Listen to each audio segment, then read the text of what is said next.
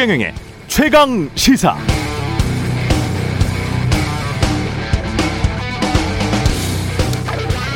열일곱 명 사상자 낸 광주 철거 건물 붕괴 사고. 이번에도 똑같은 상황이었던 것 같습니다. 가림막 패스, 펜스는 있으나 마나 시공사에게 월급 받는 감리도 허수아비 꼴 다단계 하급으로 철거하니까 비용 절감하려고 안전 규정은 제대로 지키지 않았을 것이고 사고 날 것 같아 인부들은 피신했지만 정작 도심 한복판 시민들에게는 아무런 경고도 없었다. 게다가 앞으로 시행될 중대재해법에서도 발주기관인 관할관청에 감독 기능이 빠져 있으니 앞으로도 이런 사고는 계속 반복될 가능성이 크다는 게 어제 인터뷰한 연세대학교 토목공학과 조원철 교수의 말이었습니다. 그런데 말입니다. 희한하게도 이런 사고는 또 한 며칠 아무리 길어도 몇 달 지나면 잊혀지더라고요. 그리고는 또 이런 말이 나올 겁니다. 정부의 규제가 지나치면 기업이 다 죽는다. 처벌만 강화한다고 사고를 방지할 수는 없다.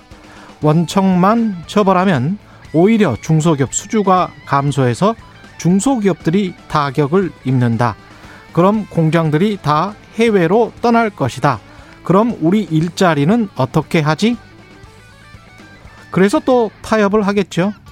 그러다가 또 잊을만 하면 죄 없는 시민들, 사회적 약자들이 주로 죽고 다치고, 그러면 또 분노하고 처벌하고, 그러다가, 아니, 그래도 돈이 중요한데 하면서 제도나 법에는 구멍이 송송.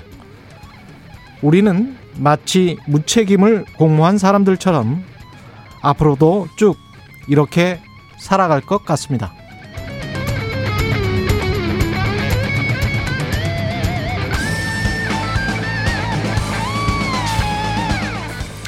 네, 안녕하십니까. 5월 28일 세상에 이익이 되는 방송 최경령의 최강 시사 출발합니다. 저는 KBS 최경령 기자고요. 최경령의 최강 시사 유튜브에 검색하시면 실시간 방송 보실 수 있습니다. 문자 자변은 짧은 문자 50원, 기본자 100원이들은 샵9730 무료인 콩 어플 또는 유튜브에 의견 보내주시기 바랍니다. 오늘 1부에서는 광주 건물 광주 철거 건물 붕괴 사고 관련해서 정의당 강은미 의원 연결해서 이야기 나눠보고요. 2부에서는 추미애 전 법무부 장관 만나봅니다.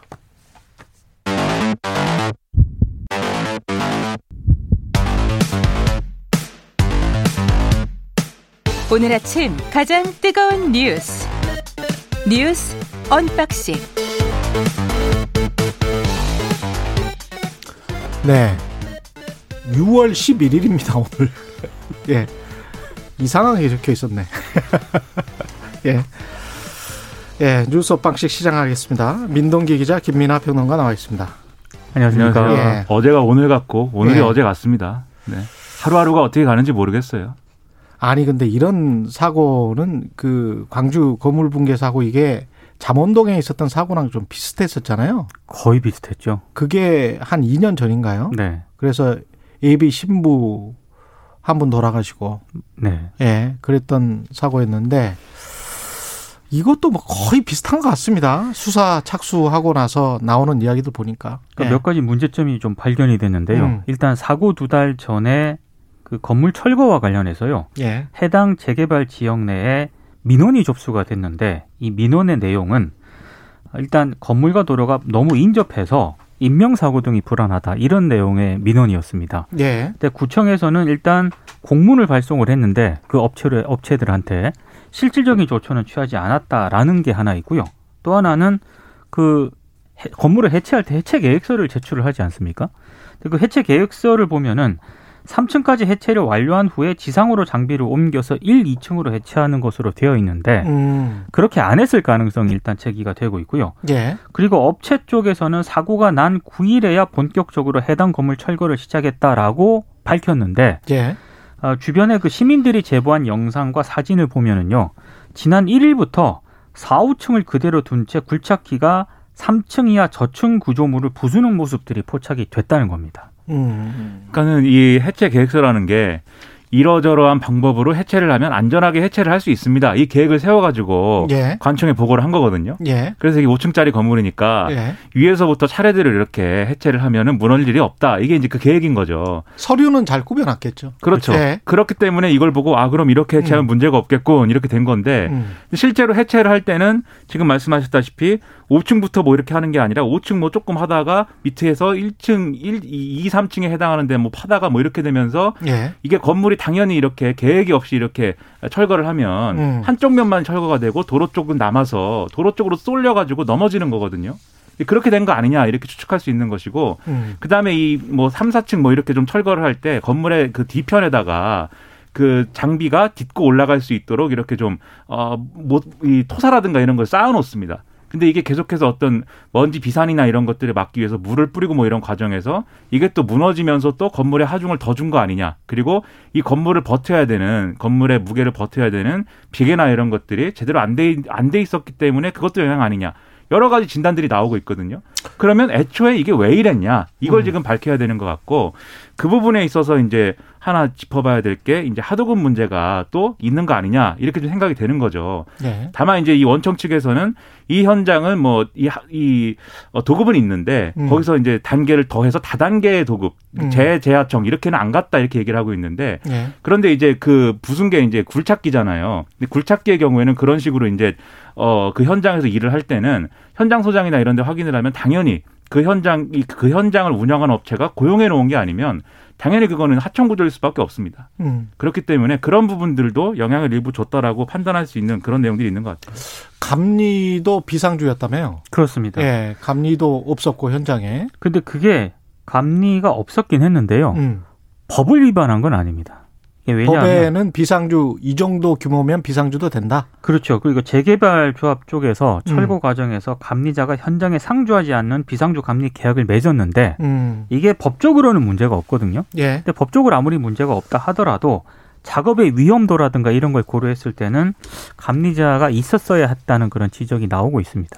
그리고 그런 민원이 계속 제기될 때 이번에 이제 그 사망 사고가 많이 일어난 게 버스지 않습니까? 그렇죠. 그러면 이제 버스 정류장이라도 조금 다른 데로 한 100m 떨어진 곳으로 옮겨졌으면 이런 사고는 안 일어났지 않았을까 그런 생각도 드는데. 그것도 과연 몰랐느냐? 음. 모르지 않았을 거라는 의혹도 제기가 되고 광주 있습니다. 광역시청은 알았을 것 같아요. 이 상황을. 특히 업체도 알았을 가능성이 제기가 되고 있는데요. 예. 사고 당일 그 버스 승강장 앞에요. 신호 요원을 두고 승강장에 들어오는 버스를 건물을 벗어나서 정차하도록 유도하는 그런 장면이 CCTV에 찍혔거든요. 이게 건물이 무너지니까 그 유도하는 요원들이 깜짝 놀라서 그 사람들 먼저 도망가더만요. 그래서 예. 그러니까 아무래도 좀 뭔가 위험을 감지하니까 예. 그런 식으로 유도를 한 거 아니냐라는 그런 지적이 나오고 있는 거죠.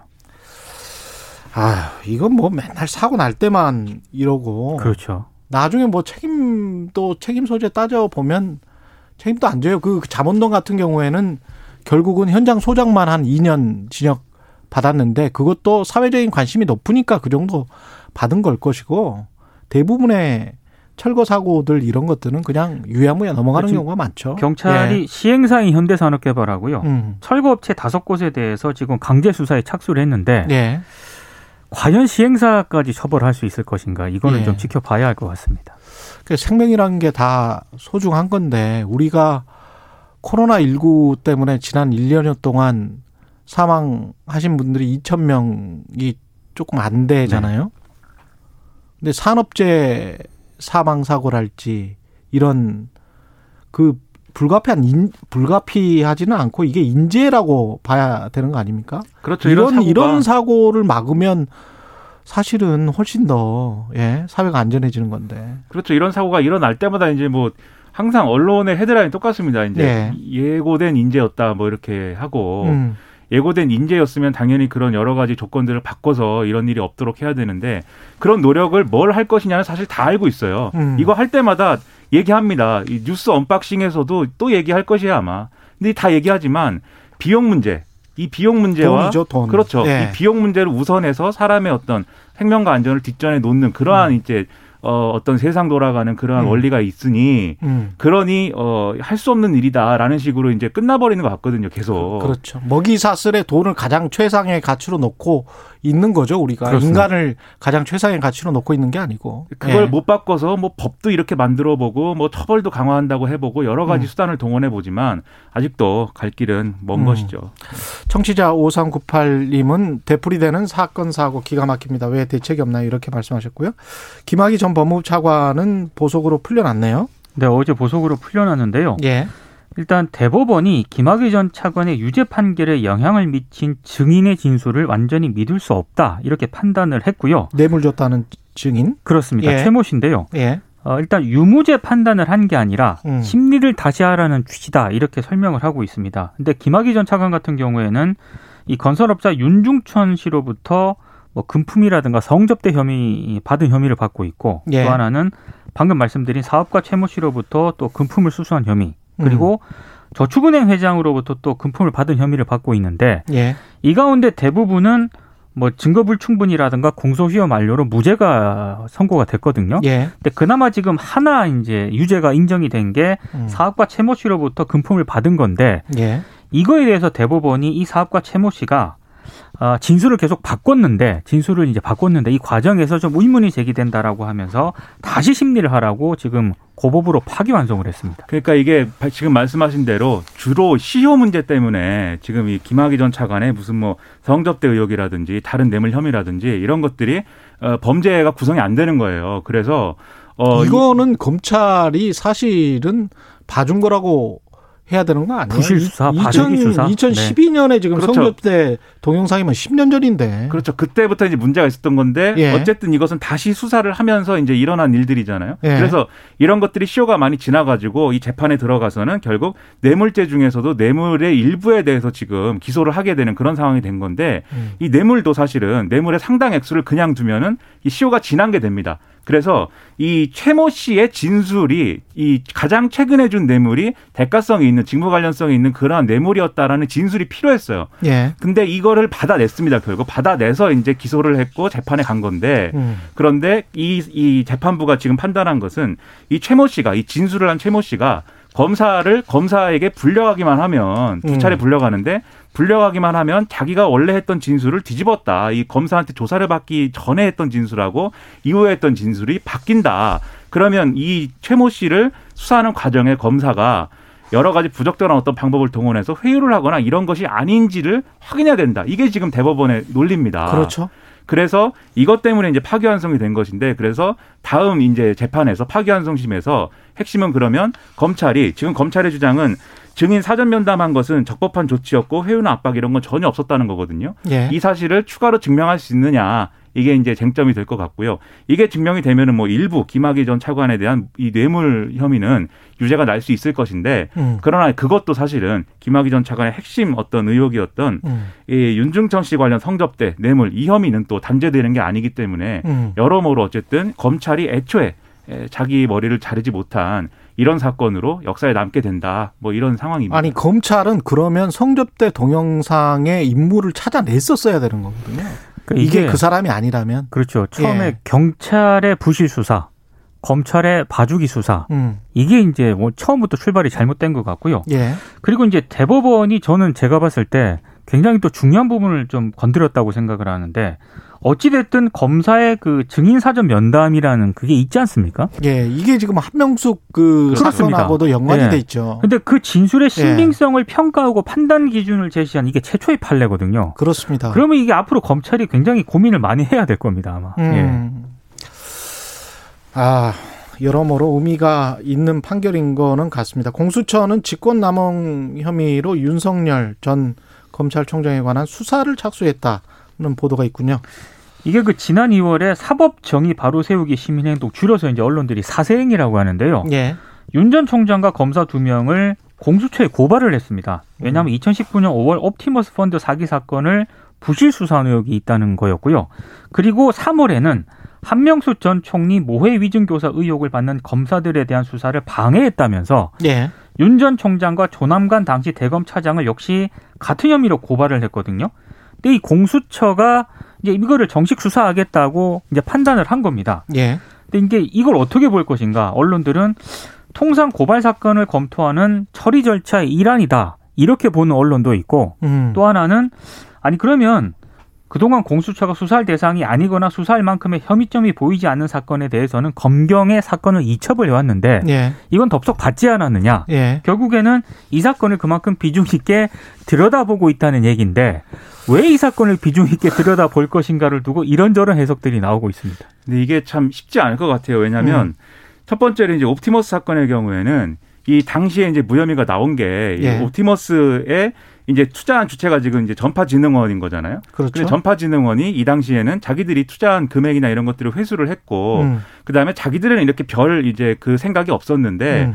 과기부에 계속 민원이 들어오고 이래서 이게 예. 옵티머스가 그 자기들끼리 어떤 분쟁이 있었던 거잖아요. 전파진은 공공기관이니까. 네, 분쟁이 예. 있었는데 과기부에다가 민원을 넣는 바람에 과기부가 이거는 이거는 수사 의뢰라 해서 한 거지. 예. 별로 그런 생각이 없다. 음. 이렇게 주장을 하는 바람에 사실 무혐의가 나왔다라고 그동안은 검찰이 주장을 했거든요. 그렇습니다. 그래서 예. 이런 사 이런 사례에 대해서 직권남용 적용하기가 좀 어려울 것 같고 음. 그리고 이제 한명수 전 총리 이 문제도 이 내용이 크게 보면 두 가지인데 당시에 논란이 될 때 뭐 이 사건을 서울중앙지검 인권감독관실에 뭐 배당을 했다 감찰 예. 감찰부에 배당을 하지 않고 음. 그다음에 뭐 그다음에 이후에 이제 이문정 검사가 감찰연구관으로 간 이후에 음. 수사권을 주고 여기에 대해서 담당을 시켰어야 되는 담당에서 배제했다 이런 건데 다 검찰이 지금 이그그 당시에 그렇게 했던 것들이 정당하다는 논리를 지금 갖고 있거든요. 예. 그렇기 때문에 직권남용 법률을 적용하는 게 애초에 좀어그 좀 어, 힘들다. 예, 힘든 데다가 음. 검찰에 지금 논리가 있기 때문에 이 쉬운 일이 아니다 이렇게 생각이 되는데 음. 그러면 이거 왜 공수처가 이거 수사 왜 하는 거냐 여기에 대해서는 지금 여러 가지 해석이 나올 수밖에 없는 거죠. 지금 야당은 국민의힘 같은 경우에는 벌집 쑤신 듯 합니다. 예. 윤석열 탄압이 시작됐다. 음. 이거를 시작으로 해서 지금 여당이나 또는 여당에 가까운 분들이 막 계속 고발을 해가지고 공수처가 윤석열 전 총장을 계속 수사를 하는 그림이 만들어질 것이다. 이렇게 주장을 하고 있는데 한편에서는 이런 시각도 있는 것 같아요. 말씀하신 것처럼 그냥 통상 절차이다. 고발 음. 들어왔으니까 이제 수사하는 것이고 예. 뭐 기소할 만하면 하고 안 할 만하면 안 할 것이다. 음. 이런 시각이 있는 반면 이런 시각도 있습니다. 한쪽에서는 이게 조희연 서울시 교육감을 시작으로 해서 공수처가 정치적 논란이 있는 수사를 하다 보니까 예. 뭔가 균형 맞추기를 지금 하는 거 아니냐 이런 음. 시각도 있어서 해석만 분분한 그런 상황 때문에 혼란이 더 가중되고 있습니다. 예.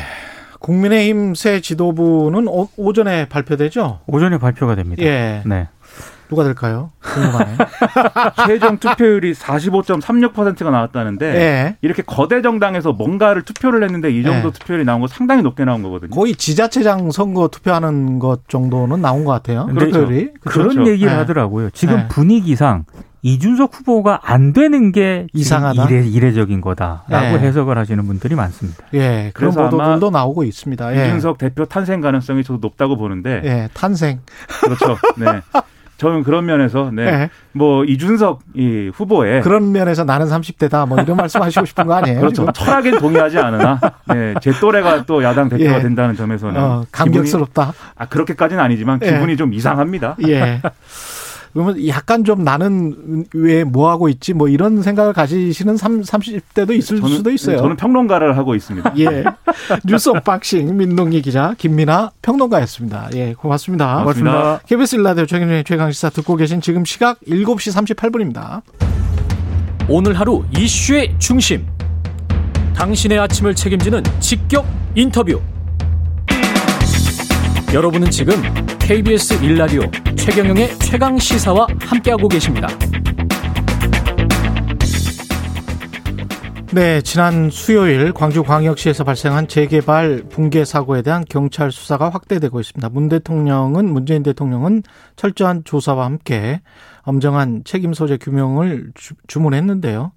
이번 건물 붕괴와 관련해서 예, 제대로 중대재해법도 적용되지 않을 것 같다고 하고 관련되는 소식들 뭐 답답한 소식만 계속 들어오고 있습니다. 정의당 강은미 의원 연결돼 있는데요. 안녕하세요. 예, 안녕하세요. 예. 강은미입니다. 어제 사건 현장에 다녀오셨습니까? 네. 음. 어제 새벽 1시 정도에 현장에 잠깐 들렸고, 어제도 정심 때 또 여영국 대표랑 갔었는데요. 예.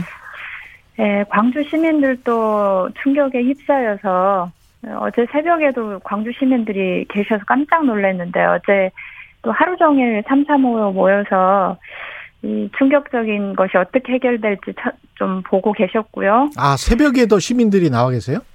네네. 현장에? 저 깜짝, 네, 현장에 관계자인가 했더니 시민들이 나와 계셨고, 어제도 하루 종일 주변에 굉장히 많은 시민들이 삼삼오로 모여서, 에, 이게, 그러니까 시내버스를 타고 가다가 난 사고이기 때문에, 예. 이게 정말 그, 당장 내 이웃의 일이고, 그렇죠. 어, 그리고 늘 그 버스를 타고 다녔던 주변의 이런 시민들은 정말 너무 충격을 받아 집에 그냥 앉아 있기가 아마 힘들었던 모양이에요. 그래서 예. 계속 주변에 나와 계시고 안타까워하시고 이렇게 계셨고요. 예. 아마 이제 저도 하루 종일 너무 가슴 무거웠고 또 이제 몇 분의 유족들도 만나서 좀 위로도 드리고 했는데 아, 아무 말씀을 하지 못할 정도로 계속 뭐 하루 종일 우셨던 것 같아요. 그래서 음. 음, 너무 마음이 아프고 예. 아 이런 사고가 다시는 일어나지 않아야겠다 이런 음, 생각이 많이 들었습니다. 그 어떻게 보세요? 예고된 참사라는 보도는 또 나오고 있는데 전반적으로 네. 왜 이런 사고가 일어났다고 보십니까? 그러니까 이제 정말 안타까운 게 예. 아시겠지만 19년도 잠원동 건물 붕괴하고 똑같은 과정이거든요. 예. 그러니까 뒤편을 먼저 철거를 편하게 철거하면서 어, 앞쪽에 있는 건물의 무게 중심이 앞으로 쏠리면서 도로로 이렇게 건물이 붕괴됐었잖아요. 그래서 그때도 한 명이 사망하고 세 명의 부상자 발생했는데 예. 똑같은 사고가 일어난 건데 음. 이제 이런 문제 때문에 작년에 이제 그 법이 개정이 돼서 5월 8일 이후로 건축물을 4층 이상 어, 해체를 할 때 허가를 서를 제출해야 되고 그 허가서에는 어, 감리가 있으면서 계속 점검을 하게 돼 있습니다. 아, 법이 개정이 네. 됐었었군요. 그때. 네네. 예. 네. 그런데 이제 그런 그 것들이 음. 제대로 이루어지지 않는 걸로 나와 있고요. 이번에도 비상주 감리였다는 거 아니에요, 근데.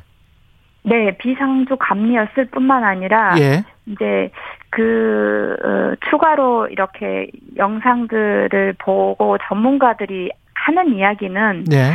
이제 주로 그 건축물을 해체할 때 한 층씩 한 층씩 해체해야 위험하지 않거든요. 예. 그런데 이제 그렇게 하면 비용도 많이 들고 시간도 오래 걸리니까 그렇죠. 어 아래 1층, 2층의 중요한 그 뭐 기둥이나 에, 이 벽들을 해체하고 음. 어, 위에서 하중으로 붕괴되게 만드는 방식으로 하지 않았나라고 하는 아. 어, 음, 그런 상황들을 좀 그 짐작을 하고 있고요. 이 조원철 교수가 어제 말씀하신 폭삭공법이라는 거네요. 네네네. 그러니까. 그리고 예, 예. 그리고 이제 저희 이당 저희 의원실에서도 어저께 개별적으로 오전에 이게 왜 생긴 건지 전문가를 불러다가 좀 그 조언을 들었는데 그 전문가가 하는 이야기도 어 주로 그런 공법을 사용하고 자기도 어, 다른 쪽에서 감리하고 있었는데 옆에 건물이 그런 방식으로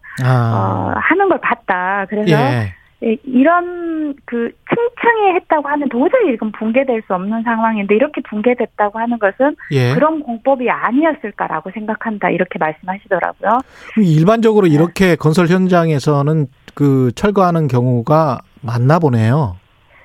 네, 아마 그런 것 같습니다. 그런데 이제 문제는 예. 그런 것을 막기 위해서 작년에 법이 만들어졌고, 예. 어, 그리고 이제 감리자가 할 수 있는 역할 중에는 이게 위험하다라고 하면 공사 중지 명령을 내릴 수가 있어요. 감리자는 공사 종지 명령을 내릴 수가 있죠. 네네. 예. 네. 그리고 공사 중지 명령을 내리면은 공사를 하- 재개할 수가 없고 어, 그 위험 요소를 다 이제 그 해제하고 아 이제 괜찮다 이렇게 해도 된다라고 했을 때 다시 공사를 할 수 있는 음, 이런 과정들이 있는데 예. 어쨌든 이 공사 계획대로 진행하지 않고 있었는데 그것을 어, 제대로 감리자가 공사 진행 점검을 하지 못한 것 같고 음. 또 어쨌든 그 계획을 뭐 제출한 쪽에서도 그 계획대로 하기 위해 했어야 하는데 하지 않은 것들이 예. 문제였던 것 같습니다.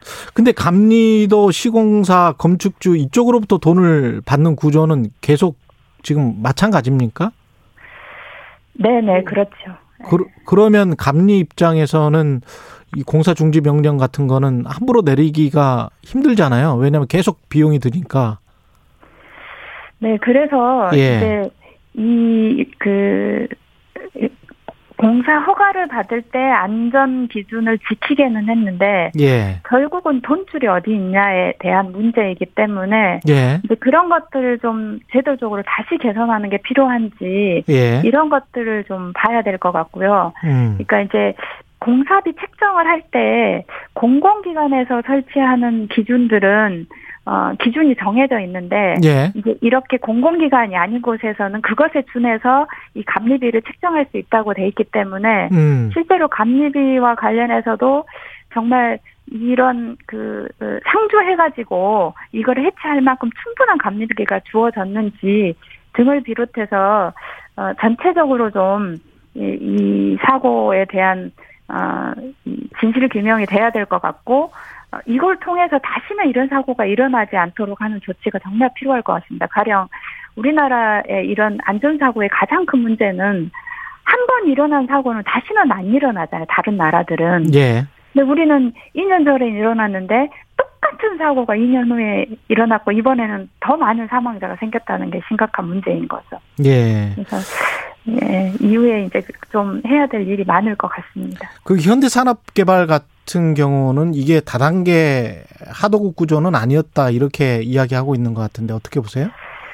일단 그 현대산업개발이 어제 뭐 브리핑에서는 그렇게 이야기를 했는데 예. 어, 주변에서는 어, 다단계일 수 있다. 그것도 음. 확인해야 된다. 이런 이야기가 좀 있고요. 예. 어, 또 그 많은 전문가들이 이제 하청업체 소속이 어디냐 이렇게 물어보면 그걸 명확하게 말하지 않는 것은 다단계이기 때문에 그렇게 말하지 않을 수 있다. 음. 이런 상황이어서 예. 이것도 다단계였는지 확인을 좀 하고 음. 어, 이런 다단계가 계속 일어난다고 하면 그러면 이 다단계를 금지할 수 있는 방법은 뭔지 예. 이것까지도 좀 어, 대책을 세워야 될 것 같습니다. 지금 법 아래에서는 이런 사고가 일어나면 인명사고가 일어나면 누가 처벌을 받습니까? 얼마나? 일단은 현재로 보면 감리자하고 예. 시공사하고 그다음에 해체 작업을 맡은 업체가 받을 거고 예. 어, 그다음에 이제 현대산업개발은 현대산업개발이 이제 여기에다가 이 그 하청을 줬기 때문에 예. 이제 그거 관련해서 그 관리 감독이 제대로 됐는지까지를 음. 좀 살펴보긴 해야겠지만 예. 대부분은 이렇게 이 원청에 대해서는 실제로 처벌하기가 그동안에는 쉽지 않았습니다. 예. 그래서 이제 중대재해처벌법을 만들었는데 1월 통과했죠, 국회에서. 네. 예. 그런데 이제 어저께 법리를 막 따져봤더니 예. 이게 시행이 되더라도 예. 또 이 사건은 음, 처벌하기 좀 어려운 거예요. 시행은 언제부터죠? 내 내년 1월부터인데요. 어차피 그러면 적용도 안 되네요, 이 사건은. 네, 어차피 적용도 안 되는데 음. 설사 적용이 되더라도 이게 이제 어 종사자, 이용자 뭐 이렇게 돼 있는데 예. 여기는 그 어 건 건축물을 잘못 관리해서 어, 그냥 지나가는 행위 다친 거잖아요. 예. 그러다 보니 이 법망에는 또 포함이 안 되는 거예요. 아. 그래서 이제 이런 방식의 시민재해는 그러면 중대재해도 처벌할 수 없으면 그냥 이제 과시치사 형사범으로 처벌해야 되는 거여서 중대재해는 그러니까 노동자가 사망했을 때만 아니 노동자하고 일반 시민도 포함이 되는데 예. 어, 거기 시민 안에 예. 사업장, 공중이용 시설, 공중교통수단의 종사자, 이용자 그 밖에 사람의 생명, 신체 안전 또는 보건 유세 증상의 위해 방지 뭐 이거를 하게 돼 있는데 예. 여기에 음. 이그 동산이나 뭐 제조물 막 이렇게 돼 있어서 예. 이분들은 이런 상황에 해당이 안 되는 사각지대가 발생하는 겁니다. 그렇군요. 같은 경우는 그래서 예. 제가 처음에 발의했던 법안은 어, 이번 건도 어, 중대 시민재해가 될 수 있는데 이제 제정된 법안은 이게 빠져 있어서 예. 이것도 좀 보완이 필요할 것 같습니다. 만약에 중대재해법에 적용을 받았다면 네. 현대산업개발의 대표이사랄지 누가 처벌을 받게 되나요? 중대재해법 상황에서 이런 일이 발생을 했다면? 어, 일단 이제 그 원청이니까 현대산업개발의 경영 책임자, 경영, 경영 책임자면 어, 뭐 회장 또는 사장, 어, 그다음에 완전관리 이사, 뭐 이렇게가 될 텐데 예. 이제 구체적으로 이 사람이 그런 그 안전 의무를 다하지 않았는지 이런 거를 이제 법적으로 좀 법률적으로서 짜, 따져봐야 될 것 같긴 한데 예. 이제 이 건물 말고 이 건물 전에 몇 주 전에 또 비슷한 5층 건물을 이 사구역에서 또 이제 철거를 했어요 해체 작업을 예. 그런데 그것도 이거하고 똑같은 공법을 한것 같아요. 음. 그래서 시민이 이 민원 청구를 넣었어요. 이거 예. 되게 위험하다. 붕괴될 것 같다. 음. 이렇게 했는데 그때 동구에서는 어, 답변을 한 것이 안전 조치하라고 공문을 보냈다 이렇게 한 거예요. 예. 그리고 이제 에, 그때 그러니까 그때만 제대로 처리를 했어도 이 사고는 안 났을 텐데 하는 또 이제 문제가 있더라고요. 음. 그래서 예. 그런 상황이었다고 하면 현대산업개발이 이것을 인지하고 있었을 텐데 예, 이것을 제대로 관리 감독을 하지 않은 걸로 볼 수 있고 음. 그러면 현대산업개발의 어, 그 최고 경영 책임자 또 처벌을 받을 수 있지 않을까 싶습니다. 이번 사건 같은 경우에 광주시청은 어떤 책임을 지나요? 어, 이게 이제 이 광역 자치단체장 그다음에 그뭐 어, 기초자치단체장 이렇게 돼 있는데 요거는 예. 일단은 기초자치단체에 이 허가를 한 걸로 보입니다. 예. 그래서 일단은 동구청의 책임일 것 같고요. 예. 이제 광주 전반적으로 보면 광주에 예. 지금 재건축이 엄청 재건축 재개발이 많이 되고 있습니다. 예. 네. 그래서 일부에서는 너무 많은 재건축 재개발이 되면서 실질적으로 공무원들이 그 업무 서류 받은 것을 제대로 검토할 시간조차 없을 정도로 너무 업무가 이렇게 과하게 지금 광주의 재건축 재개발이 되는 거 아니냐. 서류 검토할 이런- 시간도 없다. 네, 이런 네. 문제까지 제기되고 있어서 음. 전반적으로 좀 이런 시스템을 좀 살펴봐야 될 것 같습니다. 예. 청취자 K770님, 중대재해처벌법 재정비해야 합니다. 건물 무너지는 영상 본 뒤 화병 난 듯이 가슴이 답답하고 뉴스 들으면 눈물 납니다. 이런 말씀 하시는데요. 어, 이 사안과 관련된 거는 아니고 다른 거 하나 질문을 드릴게요. 네, 네. 시간이 한 1분 남았는데 더불어민주당과 정부가 코로나19 손실 보상 관련해서 이제 소급 적용을 명시하지 않는 대신에 업종별로 한 차례 더 재난지원금을 지급하자 이렇게 이야기하잖아요. 어떻게 네네. 보시나요? 정의당 입장은? 아니 이제 이것은 예. 이 국민 전체의 생명과 안전을 지키기 위해서 예. 법적으로 국가가 어, 영업 제한을 하고 영업 통제를 한 것인데 그것은 헌법에도 보상을 해주게 돼 있습니다. 그런데 그냥 이, 이 소급 적용하지 않고 음. 어, 지원 방식으로 한다고 하는 것은 그것은 법리에도 맞지 않는 것이고요. 예. 그것을 소상공인들이 받아들일 수 있을지 에, 아, 누가 그러는 이후에 음. 국가에서 어, 국민 전체 생명과 안전을 위해서 이런 그 어, 제재나 규제를 과할 때 음. 에, 따를 수 있겠냐 라고 보면 음. 그런 면에서 잘 따르, 따랐던 소상공인들에게 당연히 소급 적용을 해야 된다 예. 이렇게 봅니다. 그래서 마지막까지 소급 적용과 관련해서 정의당이 예. 할수 있도록 좀 어, 민주당이나 국민의힘에 요구를 하고 제대로 법 제정이 되도록 노력을 하고 있습니다. 알겠습니다. 정의당 강은미 의원이었습니다. 고맙습니다. 네, 감사합니다. KBS 라디오 최경영의 최강시사 1부는 여기까지입니다.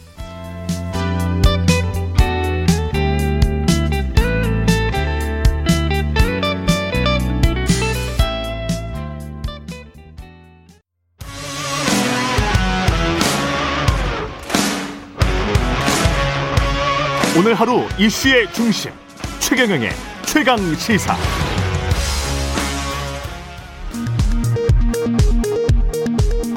라디오 정보센터 뉴스입니다. 국민의힘은 오늘 오전 10시에 전당대회를 열고 당대표를 비롯해 최고위원 4명과 청년 최고위원 1명을 선출합니다. 세대 교체를 기치로 내건 이준석 후보가 각종 여론조사에서 압도적인 우위를 유지한 가운데 안정과 경험을 강조한 나경원, 주호영 후보의 뒤집기 가능성이 주목됩니다. 파업에 돌입했던 타워크레인 노조가 오늘 새벽 정부와 교섭을 타결해 파업을 철회하기로 했습니다. 양측의 합의 사항에는 소형 타워크레인 장비 결함 조사에 노조 추천 전문가가 참여하는 방안 등이 포함됐다고 노조는 설명했습니다. 성폭행 피해 사실을 폭로해 미투 운동에 불을 붙인 김지은 씨가 안희정 전 충남지사 등을 상대로 낸 민사소송 재판이 오늘 시작됩니다. 김 씨는 지난해 7월 안전지사의 범행으로 외상 후 스트레스 장애를 겪었다며 안전지사와 충청남도에 총 3억 원을 청구하는 소송을 제기했습니다. 2020년 국민계정 잠정 통계를 분석한 결과 지난해 한국의 가처분 소득 대비 가계부채 비율이 사상 처음으로 200%를 넘어선 것으로 파악됐습니다. 코로나19 사태가 장기간 이어져 온 가운데 한계 상황에 몰린 취약계층의 가계 사정이 우려된다는 분석입니다. 영국 코널에서 현지 시간 11일 개막하는 G7 정상회의를 앞두고 보리스 존슨 영국 총리가 주요 7개국 정상들이 2023년까지 전 세계에 코로나 바이러스 백신 10억 회분을 기부하기로 뜻을 모았다고 발표했습니다. 지금까지 라디오 정보센터 뉴스 아나운서 장수현이었습니다.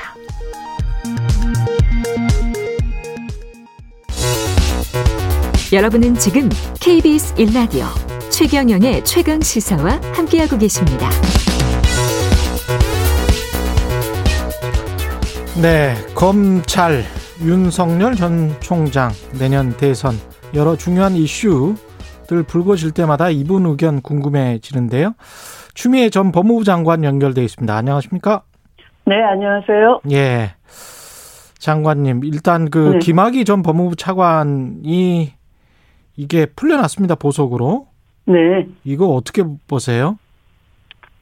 어, 그건 이제 뭐, 어, 검찰이 이미 음. 그 법원에서도, 어, 3심까지 갔지만, 예. 어, 뭐, 그 건설업자, 이른바 이제 스폰서 검사이죠. 예. 어, 수차례 뇌물을, 상당한 그 뇌물을 받았고요.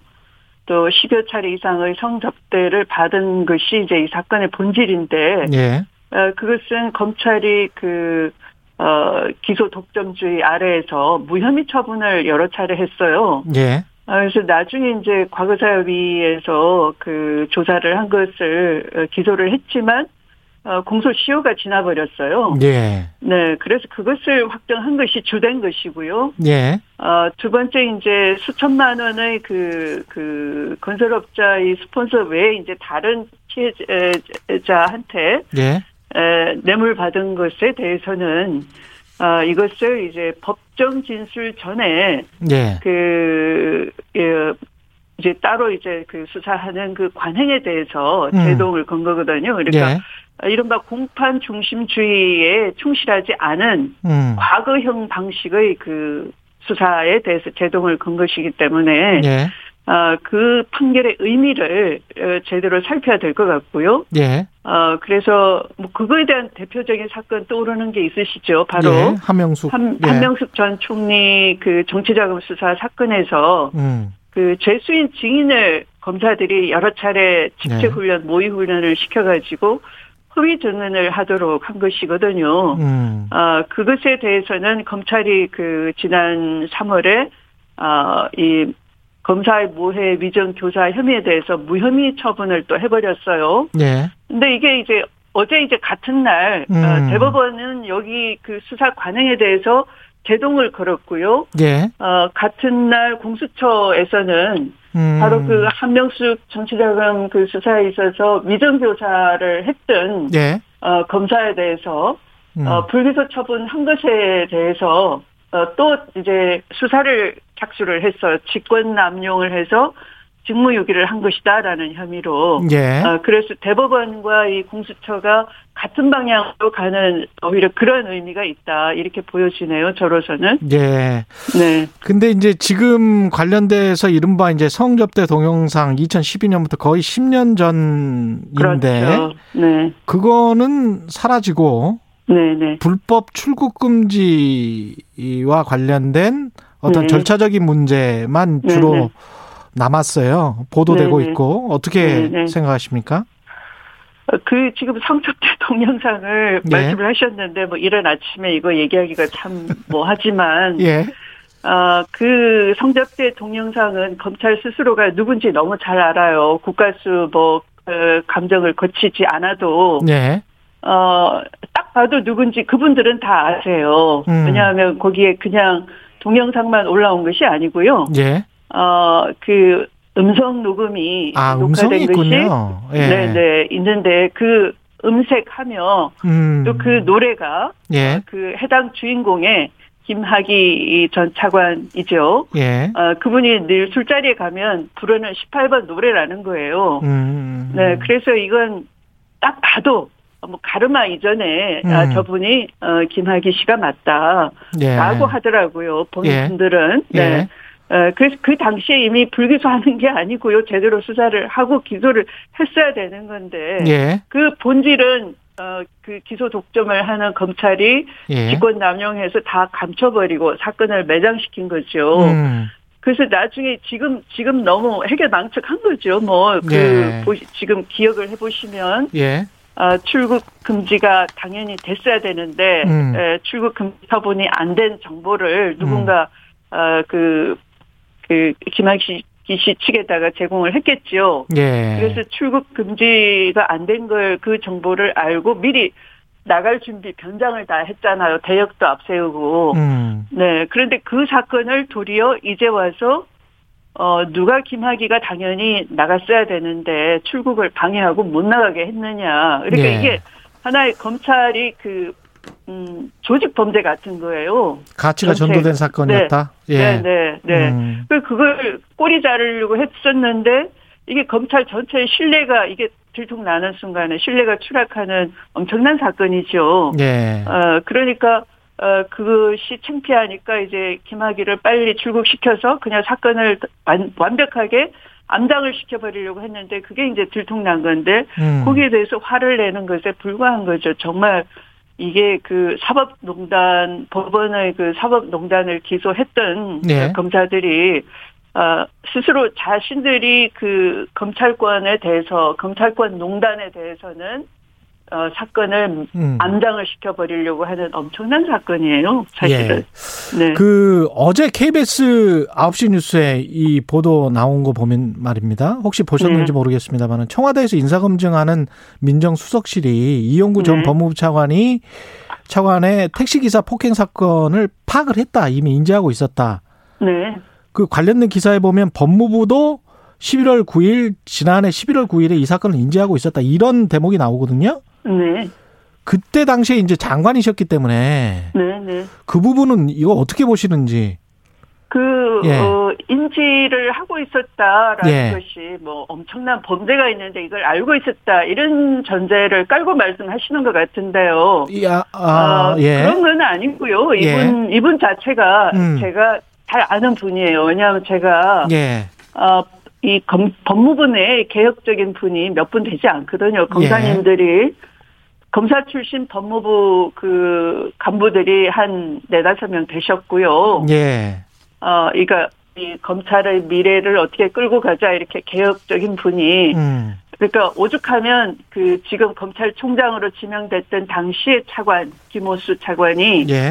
어, 그 개혁적인 검사 법무부 안에 있는 다섯 명을 개혁에 저항하는 그 윤석열 사단에서 을사오적에 빗대 가지고 음. 어그 어, 어, 무슨 이 검찰 오적이라고 검, 어 라고 이름을 붙였다고 해요. 예. 비아냥되면서 예. 어, 그런데 그 당시 지금의 그 이용구 차관님은 그 당시에 법무실장 비검사 출신의 법무부 간부인데 예. 에, 법무실장은 여러 가지 그 개혁 법안들을 만드는 곳이에요 법무부 안에서 예. 네 그러니까 이분은 법무실장을 오랫동안 하면서 이, 이 문재인 정부 초기부터 법무실장을 하시면서 어, 그 개혁적인 그 간부 검사 출신들과 함께 여러 가지 개혁 입법에 기여하신 분이에요. 음. 그러니까 이제 이분에 대한 그 증오는 아까 그런 의사 오직에 빗댄 검사 출신은 자기 식구들이니까 또 그렇다 네. 치고 음. 이분을 뭐 오적에 포함시키진 않았지만 비검사 출신으로서 각종 개혁 입법을 추진하는 쪽이니까 예. 이 반개혁 세력으로서는 어 의사 오적에 비견되는 미운 음. 존재인 거죠. 예. 네, 그래서 이분은 그 법무부의 문민화를 상징하는 그, 어, 최초의 법무부 차관이 되신 거고요. 대내외적인 신망이 아주 높은 분인데, 아, 법률 이론도 굉장히 해박하시고 합리적인 분이에요. 그러니까 음. 대표적으로 그, 어, 검찰이 뭐 인권 침해한다든지 해서 그 소송의 상대방이 될 수 있는 거잖아요. 근데 이걸 소송 수행을, 어, 검찰이 불법을 하고 또 검찰이 소송 수행도 하고 소송 지휘도 하고 해왔어요. 예. 네, 이런 것을 이제 법무부로 가지고 온 음. 대표적으로 이분이 해- 해낸 거죠. 그래서 제가 있을 때 이제 좀 타겟화되고 있다 네. 이런 말씀이시네요. 그러니까 예 이용우 전 차관이 네, 그러니, 그러니까 이게 네. 막 뒤집어 쓰고 있는 거죠. 그러니까 뒤집어 쓰고 그런- 있다. 예. 네네, 막 과장시키고 하는 거고. 그러니까 뭐 좀 그- 여쭤볼 말이 많아서 예 여기까지 하고요. 네, 그 네, 박범계 장관이 지금 법무부 직제 개편안 하고 있는데 네, 이것과 관련해서 김경진 전 의원이 우- 어, 우리 프로에 출연해서 이런 이야기 하더라고요. 6대 범죄 수사에 있어서 장관 네. 승인 받도록 한 이 부분은 네, 네. 이 부분은 장관이 끝나고 나서 만약에 정부가 바뀌면 네. 그러면 박범계 장관이 기소될 수 있다 이런 이야 이런 주장을 했거든요. 어떻게 보세요? 어, 그것은 뭐 그 말씀하신 의원이 이해를 예. 못해서 그러니까 이 검찰 개혁의 취지나 방향을 예. 오해한 것에서 비롯된 것 같고요. 예. 어, 지금 형사부에서는 어, 무슨 뭐그 직접 수사를 하려면 장관을 승인을 받아야 된다. 음. 라는 어, 그런 것을 뭐 반발한다라고 보여지고요. 네. 왜냐하면 형사부라는 것은 음. 이그 수사를 전담하는 경찰에서 송치한 사건을 전담하는 부서거든요. 예.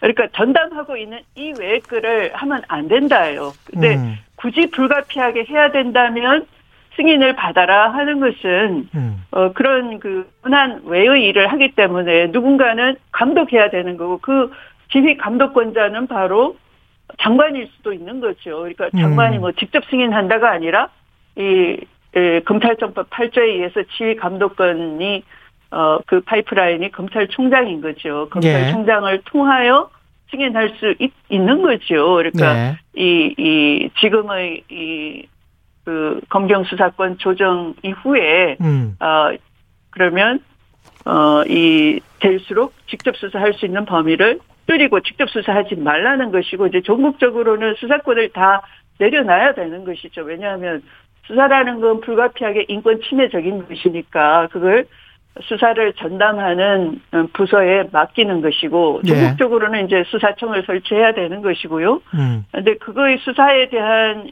어, 적법성 통제를 이제 법률 전문가인 검사가 하자는 것이고요. 이게 다 음. 선진 사법 어, 형사 사법에서 하고 있는 것이고 우리는 어, 70년 동안 안 했던 것이고 후진적인 것이고. 아니 근데 장관의 네. 승인을 네. 받게 되면 네. 그러면 아무래도 이제 독립성이나 검사들의 독립성이나 중립성에는 네. 좀그 영향을 끼치게 될 것 같은데요. 정치적으로는. 아니 수사를 수사를 전국적으로 내려놔야 되는데 수사를 하지 말아야 전국적으로. 될 수사를 음. 하는 거니까 음. 그걸 그 그거를 형사부는 어 경찰이 수사한 걸 넘겨받아서 수사에 대한 적법성을 통제하는 게 형사부거든요. 아. 그런데 바로 직접 수사를 또 하겠다 그러면 고단 없는 일을 하게 된 거니까 그것은 아. 그것은 이 지휘 감독권자인 장관이 예. 검찰총장을 통해서 보겠다라는 거죠. 알겠습니다. 네, 네. 윤석열 전 총장 관련해서 뭐 계속 여러 가지 소식이 들려오고 있습니다. 네, 예. 네. 공수처도 뭐 수사에 착수했다 직권남용 혐의. 근데 이제 국민의힘 당대표 후보인 나경원 전 의원은 문재인 정권이 윤석열 죽이기에 돌입했다. 이렇게 신독재 플랜이 다시 시작된 것이다. 네, 이렇게 네. 비판을 했는데요. 어떻게 네. 보십니까? 예. 그것은 공수처라는 것이 예. 어 그러니까 검사들도 이제 그런 어 독점적인 영장 청구권, 수사 기소권, 모든 걸 가지고 있었는데 예. 어, 그러다 보니까 그 어, 선택적 정의를 구사하고 제 식구는 감싸주고 한다는 거잖아요. 예. 근데 그것에 대해서 이제 에, 공수처를 만든 거죠 하나의 개혁. 어, 예. 그러니까 민주적으로 음. 뭐 검사도 너무 무소 부리니까 거기에 대한 검사를 수사하는 기관이 음. 필요하다. 이게 예. 공수처라고 쉽게 설명드릴 수 있는 거죠. 음. 어, 그런데 그런, 어, 옵티머스 사건이 초창기에 만약에 불기소되지 않았더라면, 그러니까 기관이 수사 의뢰를 했어요. 네. 전파진흥원이라는 데서 600억 이상의 피해를 당했는데, 그거는 회수를 했어요. 어, 공공기관은. 그런데, 어, 일반 피해가 있을 수 있으니 수사 이거 좀 이상한 겁니다. 음. 그래서 좀 수사를 해보십시오라고 했는데 그걸 윤석열 그 전 총장이 중앙지검장으로 있을 때 예. 에, 불기소를 해버렸거든요. 예. 네, 그래서 그것에 대해서 직권남용이 있지 않느냐 하는 것이 고발이 되어 온 거고 공수처 설립 취지대로 가는 거예요. 음. 아까 말씀드린 그 한명숙 정치자금 수사에 있어서 검사들이 죄수인 증인을 여러 차례 직접 훈련시켜서 위정하도록 했다는 것도 어 고검장 회의까지 열어가지고 임원정 검사가 열심히 수사하고 공, 그 기소장 초안까지 만들어놨지만 그거 다 묵살하고 어 그걸 불기소 처분을 해버렸거든요. 예. 그런데 그것도 공소시효도 끝나버렸어요. 예. 네, 그래서 어 이런 직권 남용을 해서 직무유기를 한 것에 대해서 고발된 것을 공수처가 해주세요 하는 건 공수처 설립 취지에 맞는 것이지 그게 무슨 뭐 신독재거나 한다는 건 음. 법을 공부를 안 하셔가지고 어, 하는 말씀 아닌가 싶으네요. 네. 대선 관련해서는 잠시 있다가 질문하도록 하고요. 제가 한 3분 네네. 정도밖에 안 남아서 아, 네. 아까 그 이용구 전 차관 관련해서 네네. 그 추미애 장관님 정책보좌관과 여러 차례 통화를 했다고 하고 폭행 이후에 네. 이 그러니까 사건을 인지를 하고 이것을 어 청와대나 법무부가 어떻게 생각을 한 건지 이 사건에 네. 관해서 그냥 네. 괜- 뭐 상관이 없을 것 같다. 그 법무부 차관으로 임명하는 것에 관해 이렇게 네. 판단을 한 건지 아니면 어떻게 생각을 하신 겁니까 그때 당시에는? 어, 법무부 차관 임명은 이분이 예. 아까 말씀드린, 음. 뭐, 아까 말씀드리다가 이제 시간상 예. 얘기가 끝나, 그, 중단. 예, 짧- 짧게, 그런데, 예, 예, 예, 예. 네네.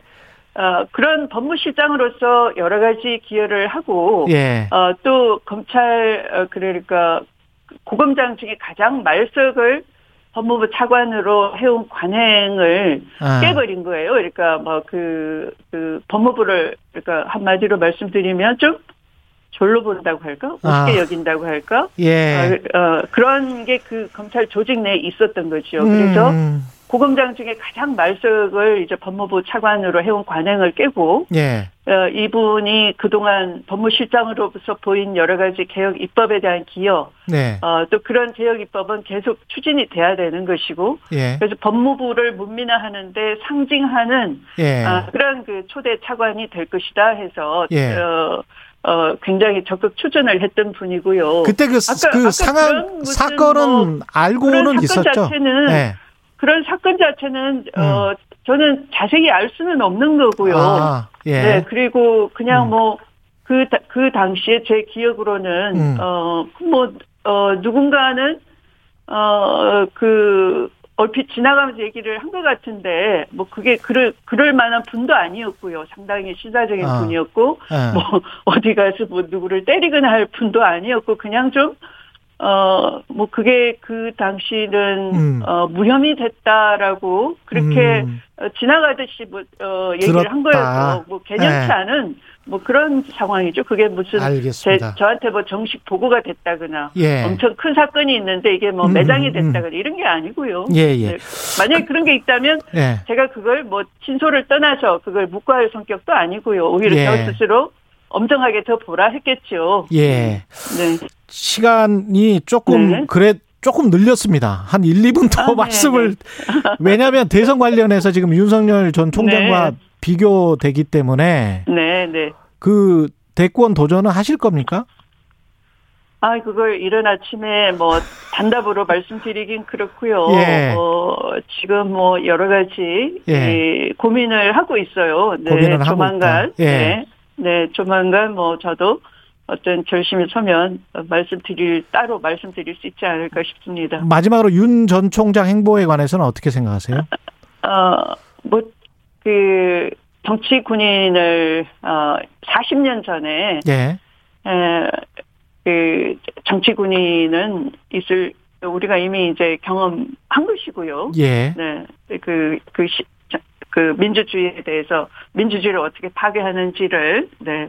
에, 그리고 이제, 에, 그런 하나회라는 정치 그 군인을 척결해냈죠. 김영삼 정부에서. 예, 그렇습니다. 네, 그런, 그런데 이 정치 검사는 더 무서운 거죠. 왜냐하면, 음, 어, 한 예. 손에 칼, 한 손에 법전을 들고서 있는 거니까, 예. 아, 더 엄청난 거죠. 그래서 민주주의 위기를 그 초래하는데 이것은 민주주의 수준과 상관없이 뭐, 그 하루아침에 민주주의를 우리도 모르는 새 파괴할 수가 있어요. 예. 한번 생각해 보십시오. 이 검찰을 마음대로 주무를 수 있는 사람이 바로 대통령이 됐을 때, 예. 어, 그 사람들이 느낄 수 있는 공포감을 한번 생각해 보십시오. 그래서, 음. 어, 정치 검사가 바로 대권을 직행한다 하는 건, 어, 우리 민주주의를 그냥 악마한테 던져주는 거나 똑같습니다. 아, 알겠습니다. 그래서 그건 절대 있을 수가 없다 하는 경각 가져야 되는 것 같아요. 예, 여기까지 하겠습니다. 말씀 네, 네. 감사합니다. 추미애 네, 전 네. 법무부 장관이었습니다. 고맙습니다. 공정, 공익, 그리고 균형. 한 발짝 더 들어간다. 세상에 이익이 되는 방송. 최경영의 최강 시사.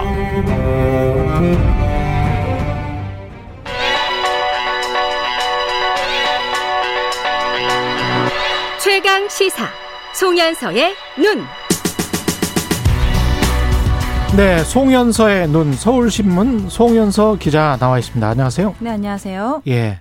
엘살바도르라고 중미에 있는 국가죠. 그렇죠. 중요한 예. 국가죠. 중미에 있는 국가인데 여기서 비트코인 암호화폐를 네. 예. 본인들 그냥 화폐로 한 거예요? 네, 맞습니다. 법정 통화로 채택을 했고요. 세계 예. 최초잖아요. 야, 네. 용감하다. 용감하죠.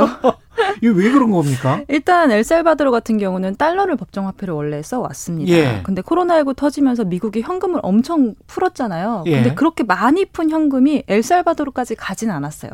그러니까 음. 이제 공급을 못 받아서 굉장히 어려움을 겪었고 결국 인플레에 시달리다가 이제 이걸 완화하고자 하는 방안으로 이제 이 비트코인을 떠올린 겁니다. 왜냐하면 어떤 중앙은행도 통제를 할 수 없는 뭔가가 필요하다. 라고 아. 판단을 한 거예요. 그래서 예. 이제 공급 통제가 안 되는 가상화폐를 써보자라고 음. 이제 판단을 한 거고. 예. 근데 좀 아이러니한 게 이 암호화폐라는 걸 쓰려면 사실 인터넷 계좌도 있어야 되고 뭐 이런 것들이 있어야 되는데 엘살바도르라는 국가는 국민 전체 70%가 현금만 쓰는. 아, 그래요? 그럼 네. 뭐, 뭐 하자는 거지? 그래서 결과적으로 이제 예. 이런 것들을 통해서 엘살바도르 국민들이 어쩔 수 없이 이런 것들 인터넷 계좌라든지 이런 저축이라든지 이런 거에 아. 좀 접근할 수 있도록 금융 포- 포용을 좀 강조해 보자. 정부가 이렇게 유도를 하는 거군요. 유도를 하는 하고자 하는 그런 의도도 있는 겁니다. 예. 그런데다가 또 한 가지 배경을 보면은 이 음. 나이브 부켈레 대통령이 81년생이에요. 예. 그래서 아, 이- 대통령이 81년생이에요? 네네. 그래서 2019년에 당선이 됐는데 예. 당시 30대 나이로 당선이 된 굉장히 젊은 대통령입니다. 음. 그래서 이미지 자체가 이변도 되게 많고 뭐 경제 활성화라든지 치안 안정을 내세워서 대통령이 된 인물인데 예. 기업가 출신이거든요. 그러다 예. 보니까 굉장히 실험적이고 파격적인 걸 좋아하는 게 정치 스타일이에요. 음. 근데 이제 이번 결정도 국민들과 좀 토론하고 논의하고 이런 과정보다는 좀 예. 정치적 이벤트에 가깝게 이런 것들을 내세웠다라는 음. 그런 분석도 있기는 합니다. 예. 그래서 어쨌든 이런 부분에 대한 비난들이 조금 걱정이나 우려 들이 있고요. 앞으로 90일 후부터 정식 화폐로 유통될 것으로 보입니다. 90일 후부터. 네네. 야, 근데 인플레이션을 잡는다고 네. 비트코인 화폐를 도입한다. 이게 이해가 잘안 되는데. 네, 거의 예. 지금 그게 있다 보니까 아마 그런 생각을 한 게 아닌가 싶고요. 예. 네. 다른 어떤 이익 장점도 있습니까? 뭐 확실한 장점은 일단 볼 수는 있어요. 그러니까 엘살바도르 전체 경제에서 음. 대외 송금이라는 게 차지하는 비중이 굉장히 높은 나라거든요. 그 사실 미국에서 일하는 엘살바도르 그렇죠. 네. 국민들이 송금을 해주는 맞아요. 우리 옛날에 독일 탄광이나 맞아요. 간호사분들이 송금해줬던 그 시절인 거예요. 네, 지금. 근데 그 그죠? 규모가 약 200만 명 정도 돼요. 200만 명. 그리고 전체 GDP의 뭐 한 20% 정도. 엘살바도르 인구가 한 650만 명 정도 네, 되는 맞습니다. 것 같은데 그러면 200만 명이 가서 미국에서 일하고 네. 거기에서 이제 달러를 송금을 해주면서 맞아요. 그러면서 이제 나라 경제가 버티고 있었군요. 그렇죠. 근데 이렇게 힘들게 돈을 벌어서 보내는데 네. 규제도 너무 많고 수수료도 너무 높았던 거예요. 그래서 아, 수수료도. 네, 주로 해외 송금 업체를 쓰는데 이게 수수료가 너무 높다 보니까 미국에서 일하는 노동자들이 아예 현금으로 돈을 가지고 있다가 달러를 가지고 있다가 이제 집에 갈때 아. 그냥 들고 가는 사람들이 상당수였다고 해요. 우리로 치면 명절 때 이렇게 들고 가는 거군요. 그렇죠. 그냥 현금 따발을 들고 가는 거죠. 네. 그래서 이제 암호화폐를 법정화폐로 도입을 하면 일단 수수료가 10분의 1도 안 되기 때문에 이득이 있고요. 예. 국가 입장에서는 이 비트코인 준비금이 늘어나게 되면 달러 준비금이 늘어난다는 얘기가 될 수가 있겠죠. 음. 여기에 비트코인 가격이 뛰어준다면 더 더 뭐 이득이 생기는 거고요. 예. 그래서 이렇게 되면 정부 재정 능력이 좋아질 거라는 기대가 있는 거죠.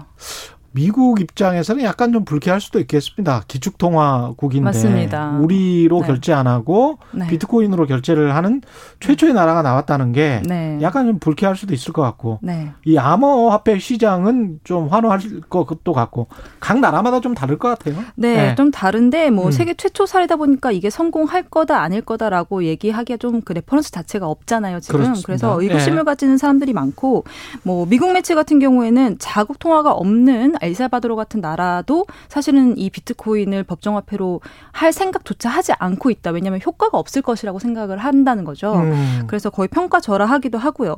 근데 실질적으로 이 나라가 좀 작고 영향력이 많지 않은 크지 않은 나라기 때문에 예. 크게 비트코인 시장 영향을 주지 않을 거라는 그런 청- 평가들도 많습니다. 그러니까 상징적 의미만 상징적 의미. 네, 있다는 거죠. 비트코인이라는 암호화폐라는 화폐 자체가 어떤 나라에서는 이렇게 법정화폐까지 인정이 됐어라는 음. 상징적 의미 정도.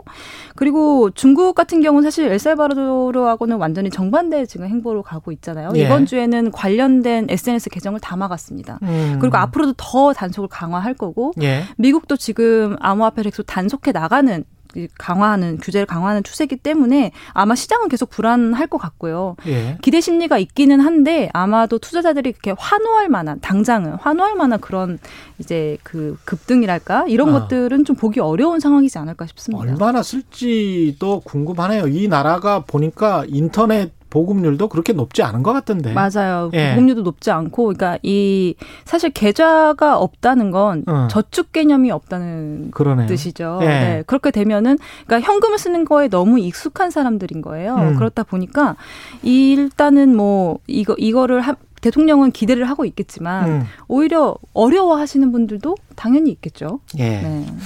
알겠습니다. 서울신문 송현서 기자, 송현서의 눈이었습니다. 고맙습니다. 감사합니다. KBS 일라디오 최근의 최강시사 2부는 여기까지고요. 잠시 후 3부에서는 김호기의 사회학 카페 준비되어 있습니다. 일부 지역국에서는 해당 지역 방송 보내드리겠습니다.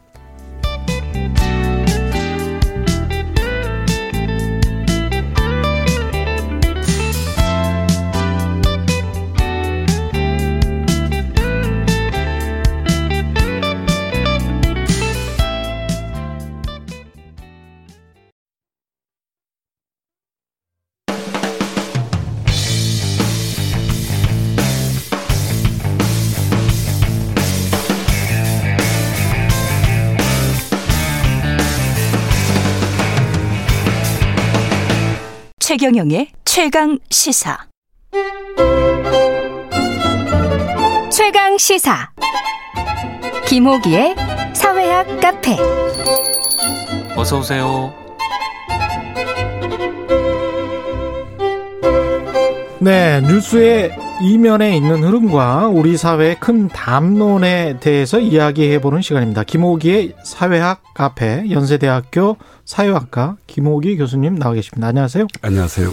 예, 지난주에는 보수 이야기했고, 오늘은 진보 이야기 하는데요. 진보는 원래 키워드가 뭡니까? 변합니까? 변하죠. 변합니까? 예.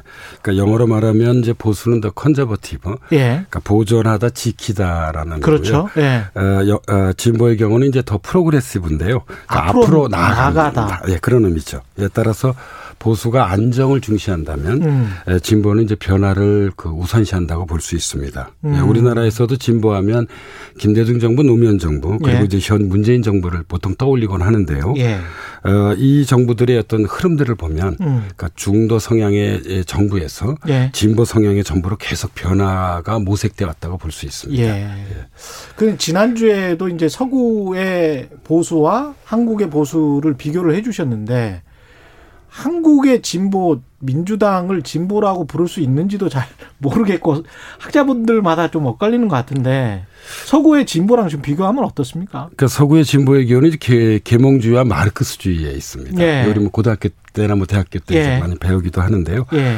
제2차 세계대전 이후에는 이제 정치적으로는 사회민주주의, 그 다음에 음. 경제적으로는 케인주주의가 진보를 대변해 왔습니다. 음. 영국 노동당, 독일 사민당, 프랑스 사회당, 예. 그리고 좀 우리가 리버럴하다고 그러죠. 예. 자유주의적 성향이 있는 음. 미국의 민주당이 어떤 대표적인 진보 정당들이라고 볼 수 있습니다. 예. 그런데 우리나라 진보는 1960, 70년대 그러니까 예. 박정희 시대였죠. 음. 특히 70년대 유신 독재와 맞서 싸운 민주화 세력에 의해서 어, 그 주도됐습니다. 예. 예, 이들의 핵심 논리는 예, 우리나라의 정치 구도는 첫 번째로 이제 민주 대 반민주 구도로 이루어졌다는 것이고요. 음. 두 번째로는 바로 그렇기 때문에 민주주의를 구현하는 것이 시대사적 과제라고 봤습니다. 예. 요게 이제 서구와 우리나라의 어떤 진보의 그렇죠. 뭐 같은 점이기도 하고 뭐 다른 점이기도 합니다. 역사 때문에 그렇게 이제 생각을 하게 된 거네요. 예. 그런데 이제 이 정의당 같은 경우에는 제가 보기에 이런 표현이 어떨지 모르겠지만 순수 진보에 가깝습니다. 순수 진보. 어, 예. 예. 그리고 이제 민주당 경우는 예. 일종의 이제 중도 진보죠. 하이브리드 진보. 예. 뭐, 그 정의당 같은 경우는 이제 99년도에 우리 예. 시민님도 잘 알고 계시겠습니다만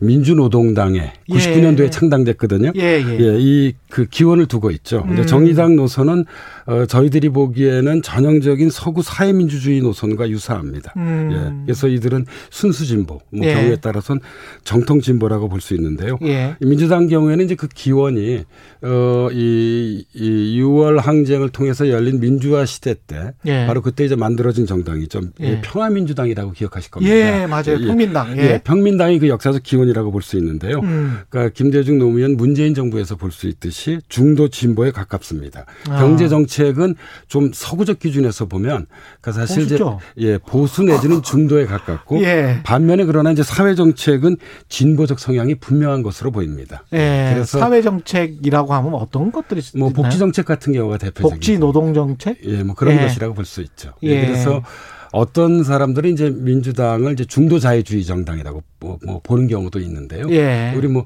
어, 서강대 손호철 명- 명예 교수가 대표적인 분인데 아. 네, 저 같은 네. 경우는 중도 진보 정당이지 않겠는가. 그리고 네. 조금 전에도 말씀드렸듯이 김대중 노무현 문재인 정부를 거치면서 예. 계속 중도에서 진보 쪽으로 이동해 오기도 했습니다. 왔다 갔다 왔다 갔다 하는 거군요. 근데 예. 이렇게 약간 더 진보적이 됐다라고 보시는 겁니까? 예, 저는 지금 진보적이 됐다고 보고 있고요. 예. 여기에 결정적인 예, 영향을 미친 것이 그러니까 복지 정책에 대한 과감한 수용과 추진입니다. 음. 우리나라 이제 복지 정책의 어떤 역사적 기점을 이룬 것이 2010년도 무상급식 논쟁입니다. 아, 예. 예, 그러면서 이제 복지가 당연히 국민들이 이 그이 받을 수 있는 권리라고 생각하는. 것이죠. 예, 예. 아. 예. 근데 이것을 주도했던 것은 이제 에, 현재 민주당으로 대표되는 이른바 이제 민주화 세력이라고 할 수 있겠죠. 예. 그렇군요. 근데 이제 4.7 재보궐 선거 이후에 어떤 뭐랄까요. 그 전에 총선 때 보면 굉장히 득세할 것처럼 이렇게 생각이 되던데 그것도 또 아니란 말이죠. 지금 좀 지지세가 어 지지부진한데. 예, 예. 제가 보기에 이제 두 가지 이유가 있어 보입니다. 예. 하나는 어, 이제 현실적인 정치 세력이 문재인 정부잖아요. 예. 근데 이제 이 기대했던 만큼 정책적 역량을 보여주지 음. 못한 것으로 보입니다. 예. 특히 이 부동산 정책 실패가 국민들의 실망과 분노를 일으켜 왔는데요. 음. 어, 어제 10일 부동산 전문 예, 리서치 업체 리얼투데이가 발표한 자료에 따르면 문재인 정부 4년간 서울 아파트값 상승률이 86.5% 87%에 예. 어, 에 달했습니다. 에, 그리고 전국적으로 이제 62.2%를 기록했는데 예.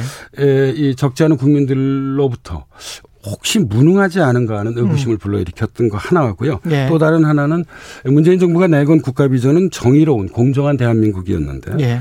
그런데 이제 조국 사, 장관 사태 등그 그동안 내로남불 음. 논란이 이제 불거지면서 스스로 내세운 비전을 스스로 좀 부정한 듯한 음. 것으로 보이는 것도 이제 또 다른 이유 중에 하나입니다. 예. 다시 말씀드리자면 지지율 하락세. 예, 예. 공정하지 않은가 하는 의구심이 현재 음. 예, 불러일으켜진 상태라고 어, 예, 할수 있겠습니다. 예. 청년 세대 같은 경우에 이제 특히 사실 재보궐선거에서 뚜렷하게 어떤 정치 세력으로 각인이 됐었던 것 같고 그렇게 보면 4050이 민주당을 지지하고 원래 이제 장노년층 쪽은 보수 쪽을 많이 지지했었던 거잖아요. 그러면 네, 예. 이제 청년 세대는 일종의 캐스팅 보트가 되는 겁니까? 예, 저 제가 보기에도 그렇습니다. 예. 그러니까 6070 세대가 보수라면 우리나라의 예. 대체적 흐름이요. 예. 4050 세대는 제가 조금 전에 말씀드렸던 민주화 세력 내지 민주화 세대와 음. 역사적인 어떤 그런 동질 경험을 가지고 있습니다. 동질적 음. 경험을. 예, 그래서 절대적인 지지 세력이죠. 함께 해왔다. 예, 예. 예. 반면에 이제 2030 세대들은 좀 한 걸음 물러서서 음. 그 사실 이제 보수와 진보 사이에 놓여져 있는 세대라고 할 수 있을 것 같습니다. 그래서 예. 뭐 크게 보자면 저는 최근 2030 세대는 뭐 보수나 진보 어느 한 쪽 한쪽이 기울어져 있다기보단 예. 좀 중도적 성향을 보여주고 있지 않나 하는 생각이 듭니다. 음. 더해서 이제 한 가지 더 말씀드리자면 또 그 2030 세대 내에 어떤 젠더 균열이라고 할 수 있는 남성과 여성 어, 이 간의 이 정치적 성향의 차이도 네. 주목해 봐야 할 지점입니다. 아 정치적 성향의 차이 남녀 네, 예. 사이에서 그 국민의힘 같은 경우에 이제 문재인 대통령 있고 이낙연 정세균 총리 그 대선 후보들이 이렇게 쭉 있단 말이죠. 근데 네. 이제 그 중에서 어 이재명 경기지사만 기본소득을 주장을 하면서 국민의힘 쪽에서는 이제 포퓰리스트다 이런 비판을 계속 하고 있고 그러면서 이낙연 전세균 총리하고는 약간 좀 다른 행보를 가고 있는 거잖아요. 네. 그러면 진보라는 이 틀 안에서 봤을 때는 이재명 지사는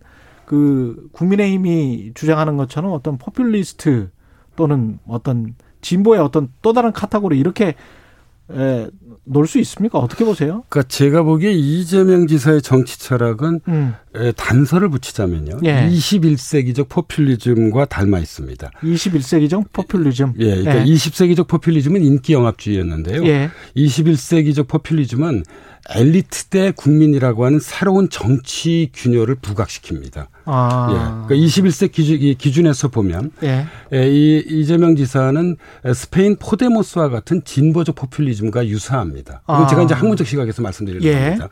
그러니까 이 21세기적 진보적 포퓰리즘은 기득권을 비판하는 것 하나하고요. 예. 서민의 이익을 적극적으로 대변하려고 하는 것이 또 다른 특징을 이루고 있습니다. 아. 그러니까 이, 예. 이, 이, 지사의 대표 정책이 기본소득이잖아요. 그렇죠. 예. 근데 이런 기본소득과 같은 것을 통해서 어떤 엘리트 기득권에 맞서는 음. 국민 혹은 인민의 가치와 이익을 대변하려는 것. 음. 이게 이제 전 제가 보기에는 이재명 지사의 어떤 정치 철학인 것 같습니다. 예. 물론 이제 문제는 이제 기본소득과 같은 정책에 소요되는 이제 재원을 어떻게 마련할 것인가에 있겠죠. 예. 어, 뭐 이제 이 점에서 저는 증세 없이 복지 없다는 주장에 좀 공감하는 편입니다. 음. 그러니까 양극화를 해결할 수 있는 방법은 더 많은 성장과 더 많은 복지 외에는 없습니다. 예. 근데 더 많은 복지를 위해서는 음. 증세가 예, 불가피하죠. 그래서 이제 증세에 대한 네. 국민적 합의가 저는 이제 우리 사회에서 우리나라에서 네. 매우 중요한 과제라고 좀 보는 편입니다. 근데 이제 증세도 또 우리가 복지할 때 보편적 복지, 선별적 복지 이야기하지만 네. 증세도 어떻게 보세요? 다 아, 걷어야 됩니까? 아니면은 그 돈 많이 번 사람들한테만 걷어야 됩니까? 아니면 그러니까 저는 많이, 이렇게 예. 생각합니다. 예. 이제 이른바 부자 증세와 예. 보편적 증세를 적절히 결합시키는 결합시켜야 된다. 예, 제3의 대안이 필요하다고 봅니다. 음. 예. 그러니까 많이 번 만큼 많이 내야죠. 예. 그러나 또 국민이기 때문에 예. 누구나 다 또 증세의 책임을 일정 부분 감당해야 한다고 보는 편입니다. 예. 그 어, 어떻게 보세요? 그 지난주에는 보수는 앞으로 어떻게 나가야 된다 이렇게 확실히 제시를 해주셨는데 진보는 그러면 진보의 철학과 비전은 어떻게 됩니까? 저는 어, 사유의 철학보다는 지- 우리나라 현재 진보에게 필요한 것은 예. 행동의 철학인 것 같습니다. 행동의 철학. 예, 사회학자 막스 베버가 이제 이런 말을 합니다. 정치에서 가장 중요한 것 중에 하나는 책임 윤리다. 책임윤리. 정, 치는 예. 다른 것하고 달리 문제를 해결하고 결과로서 음. 자신을 증명해야 한다고 강조한 바 있습니다. 예. 그러니까 진보의 이상이라고 하는 것은 더 나은 어- 사회, 어떤 그런 전진하는 그런 이 국가의 모습을 보여주는 것인데요. 예. 이런 진보의 이념과 이상에 대해 반대하는 전 국민들은 없을 거라고 생각합니다. 예. 그런데 이런 진보적 이상을 추구하는 정치가라면 그 누구라 하더라도 음. 문제 해결 능력을 선보여야 한다고 생각합니다. 음. 문제 해결 능력의 다른 말이 저는 실력이자 유능함이라고 생각합니다. 예. 다시 말씀드리자면 실력을 갖춘 유능한 진보 이런 행동의 철학이 음. 어떤 진 어, 우리 한국 사회에서 요구되는 어떤 진보의 어떤 그런 핵심적인 철학이지 않을까. 음. 이 현재적 시점에선 그렇게 볼 수 있다고 생각하는 편입니다. 실천해라. 예, 유능하게 실천해라. 뭐 이런 예. 말씀이시네요. 예. 청취자 김영성 님, 요즘은 진보가 보수 같기도 하고 보수가 진보 같기도 하고요. 최혜자님, 보수 진보 편가르지 말고 사안에 따라 실용주의로 가야 한다는 생각이 듭니다. 그 말씀을 여쭤보고 싶어요. 그러니까 내년 3월 대선 남았는데 보수 대 진보가 이렇게 팽팽히 맞설 맞서는데 이분 생각처럼 이제 실용주의로 가야 된다. 또 어떤 분들은 뭐 공정의 담론이다. 뭐 이렇게 이야기를 하잖아요. 근데 어떤 하나의 가치로 우리가 평가하기는 좀 힘들 것 같고 내년 대선의 어떤 담론은 뭐가 돼야 된다고 보십니까? 진보와 보수를 다 아우르는 어, 저는 뭐 조금 전에 예. 말씀하셨던 분들 의견을 좀 존중해서 이야기 드려보자면 예. 세 가지라고 봅니다. 아, 첫 번째는 이 공정이고요. 음. 어, 그리고 이제 두 번째로는 좀 문제 해결의 그런 실용성 이런 아, 것들이 매우, 실용적 접근. 매우 중요한 것 같고요. 예. 예, 그리고 세 번째로는 어, 보수 진보를 좀 넘어서서 예. 우리 사회가 아, 진정한 선진국으로 좀 발돋움할 수 있는 최근에 음. 우리 선도 국가에 대한 그런 토론도 많이 있지 예. 않았습니까? 예.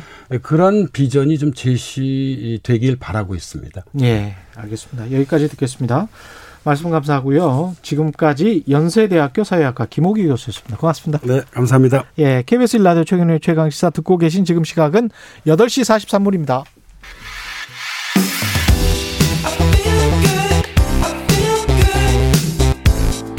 세상에 이익이 되는 방송 최경영의 최강 시사 네, 두 손이 없지만 다리의 힘으로 히말라야에 도전한다. 비록 열 손가락이 없는 장애에도 불구하고 세계 최초로 7대6 최고봉과 히말라야 13좌를 완등한 불굴의 산악인 김홍빈 대장이 히말라야 마지막 남은 일봉, 마지막 남은 한봉, 완봉까지 14좌 완등 도전에 나선다고 합니다. 코로나19로 많은 분들이 어려움을 겪고 있는 지금 이런 도전은 큰 용기와 희망일 텐데요. 김홍빈 대장 전화로 연결돼 있습니다. 안녕하세요. 네, 안녕하십니까. 네, 대장님. 그 세계 8,000m급 자이언트 봉은 다 섭렵하신 거잖아요. 지금 13좌 봉이면. 예, 그렇죠. 네, 뭐 이제 마지막 한 봉우리만 남아 있습니다. 마지막 한 봉우리 남은 게 뭔가요? 이름이? 어, 브로드 피크입니다. 음, 브로드 피크. 예. 네, 네. 어, 파키스탄에 가 있고요. 파키스탄에 네, 네. K2 바로 옆에 있는 산입니다. 아, K2 그 유명한 K2 바로 옆에 있군요. 예. 네, 네, 그렇습니다. 이거는 어떤 봉우리입니까? 브로드 피크는 뭐 14자 중에서 12번째로 높은 봉우리고요. 아, 예. 어, 어, K2 근방에가 실은 그 8,000m 봉우리가 4개 봉우리가 있습니다. 예. 예, 그 중에서도 가장 그 K2의 바로 옆에 있고요. 예.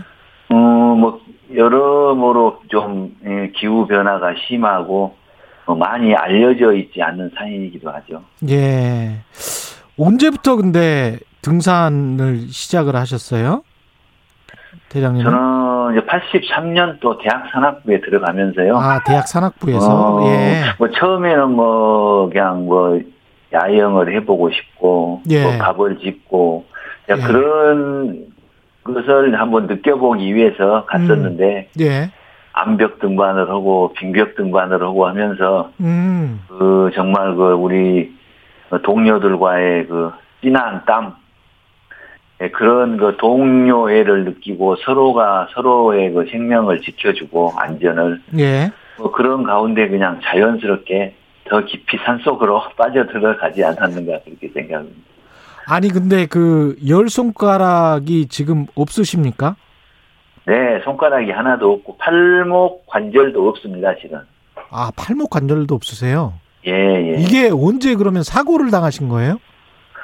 어, 91년도 알래스카 맥키니 등반을 혼자 갔었어요. 아, 네네. 저는 그 등반을 가기 전에 실은 이제 8,000m 14자의 꿈을 예. 우리나라에서 아마 처음으로 꾸지 않았나.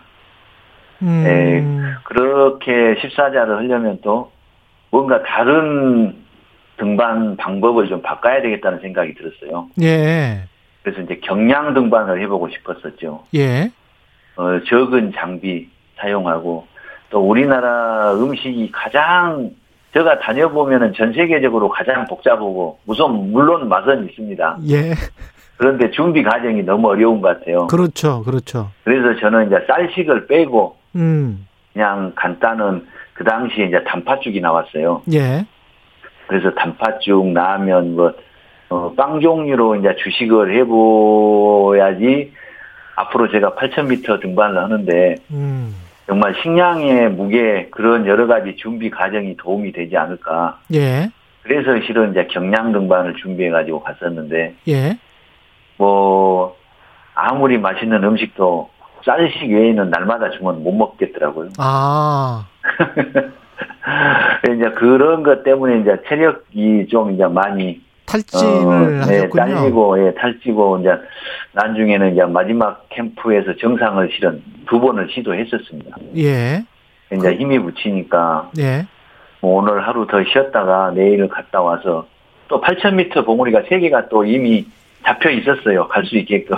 예, 그러니까 잘 나갈 뻔 했었죠. 음, 이제 그 과정에 이제 뭐 정말 이제 뭐 쉬면서 뭐 말씀하신 대로 탈진이 고소가 겹치고 하면서 구조되는 과정에 실은 손이 이렇게 된 겁니다. 아, 어, 산이다 보니까 이제 급경사고, 예, 어, 눈하고 얼음밖에 없다 보니까 썰매에 이제 저를 싣고 이제 구조를 하는데 예, 제 몸이 이제 음, 벼랑으로 빠져나갈 수가 있기 때문에 좀 세게 묶었나 봐요. 아, 그래서 이제 왼쪽 어깨를 좀 강하게 묶으니까 혈액순환이 안 되고 그러면서 이제 얼어 들어오기 시작하고 동- 워낙 날씨가 추우니까요. 동상이군요, 동상. 네네 그래가지고 이제 약간 의식이 있을 때는 왼쪽 어 손을 좀 가슴에 안으려고 하다 보니까 등산 글러브가 미끄럽지 않습니까? 아, 그래서 이제 오른손에 장갑을 벗고 했던 것 같아요. 아, 그러다 보니까 오른손 왼손이 다 동상이 걸리고 손목 관절도 없어가지고 갔다가 뭐 정말 이 쇠로 연결해 가지고 붙이고 이제 그런 상황에서 또 뭐 잘 생활할 수 있게끔 만들어 줬습니다. 아, 지금은 뭐 웃고 말씀하시지만 정말 아- 아팠을 것 같은데요. 그 이런 상황에서도 또 이제 등반을 하시는 거 아니에요? 계속 네. 해 오셨고 네. 이게 산이 어떤 존재이길래 그렇습니까? 친구 같고 예. 서로는 뭐 정말 저를 타이르고 가르쳐주는 스승님 같고 예. 뭐 친구 만나러 가는데 뭐 뭐가 뭐 필요합니까? 음. 그냥 안 보면 보고 싶죠. 예. 보면은 할 말도 없고 예. 그런 것 같아요. 막상 가면 할 말은 없지만 꼭 보고 싶은 네. 예. 그리고 또 뭔가를 또 가르쳐주고 음. 그러면 이렇 이저 최근에는 어떻게 이제 훈련은 어떻게 하세요? 뭐? 훈련은 저희 지금은 뭐 계속 그냥 컨디션 유지만 하고요. 예. 실은 제가 이제 젊었을 때 예. 워낙에 이제 많은 어 산행 활동을 하면서 근력을 만들었고 또 뭐 운동으로는 이제 뭐 리나인 스케이트도 많이 또 탔었고요. 예. 또 사이클 선수도 해서 뭐 좋은 성적 내고 지금도 스키는 전국체전에 나가면은 이관왕을 하고 있습니다. 아. 그러시군요. 예, 이번- 또뭐 최근에는 이제 이렇게 배드민턴도 또 입문해서 예. 열심히 또 배드민턴도 또 하고 있고요. 정말 대단하십니다. 예. 이 이번 원정에 동행하는 분들은 누구 누군가요? 어, 대부분 한 저하고 30년 이상 같이 산행했던 예. 뭐 선배, 후배, 그리고 뭐 제가 어, 정말 이 대소변도 가리지 못할 그 사고 이후에 예. 뭐 그런 잡 정말 아주 그 제가 할 수 없는 것도 그런 일들까지 같이 해줬던 그 후배들하고 예. 어, 이번에 정말 손발이 잘 맞춰서 음. 어, 등반할 계획입니다. 이 관련해서 KBS도 동행 취재를 하면서 좀 찍죠. 네네. 2019년에도 같이 갔었고요. 예. 어, 이번에도 지금 카메라 감독 두 분과 또 원정 대원 네 명, 그래서 총 여섯 명이 예, 출발하게 됩니다. 이 카메라 감독들도 이 가기 전에 같이 훈련을 해야 되겠죠? 네, 뭐 우리 그 KBS 정하용 감독 같은 경우는 예. 어 8,000m 정상에도 올랐었고요. 아, 그리고 2019년에도 거의 정상 직전에서 예. 뭐 힘이 들어서 제가 정상 갔다 올 때 또 기다려주고 있었고 예. 올해는 정말 그꼭 어, 함께 정상에서 음. 사진을 찍고 어 저의 모든 영상을 기록하겠다고 지금 어, 마음을 굳게 먹고 있습니다. 브로드피크 이 정상에는 언제 도착하는 게 목표인가요? 지금 어 코로나로 연기돼 가지고요. 예. 어 6월 원래 계획은 10일 날 출국이었는데 14일 날 음. 어, 출국을 하게 되고요. 예. 그리고 뭐 베이스까지 가는 동안이 한 뭐 6월 말경이 되고 예. 아마 7월 한 달 어, 등반하면은 7월 말경에 날씨가 더워지고 모든 조건이 좋다 그러면은 음. 아마 여러분께 좋은 소식을 전해드리지 않을까 그렇게 생각하고 있습니다. 이 브로드피크 등반 성공하면은 장애인 세계 최초로 히말라야 8,000m급 14자 완등. 이게 뭐 역사적 기록인데요. 어떤 생각이 드실지 모르겠습니다. 만약에 정상에 서면. 뭐그 항상 정상에 있을 때마다 예, 생각이지만 저는 그냥 아 예. 이번에도 내가 꿈꾸고 계획했던 숙제 하나 또 했구나 예. 그런 생각입니다. 예. 그리고 아 안전하게 또 내려가야지 그 예. 마음밖에 없습니다 지금. 산이 특히 이제 그 사고 때문에 그렇게 되셨기 때문에 그 원망스럽거나 그런 적은 없었습니까? 산이? 저는 아직까지 그런 생각을 해본 적도 없고 없고요. 예. 오히려 제가 병원 생활할 때도 손가락이 없어서 뭐 정말 많은 눈물을 흘렸던 게 아니고 네. 앞으로 산에를 갈 수 없다는 거.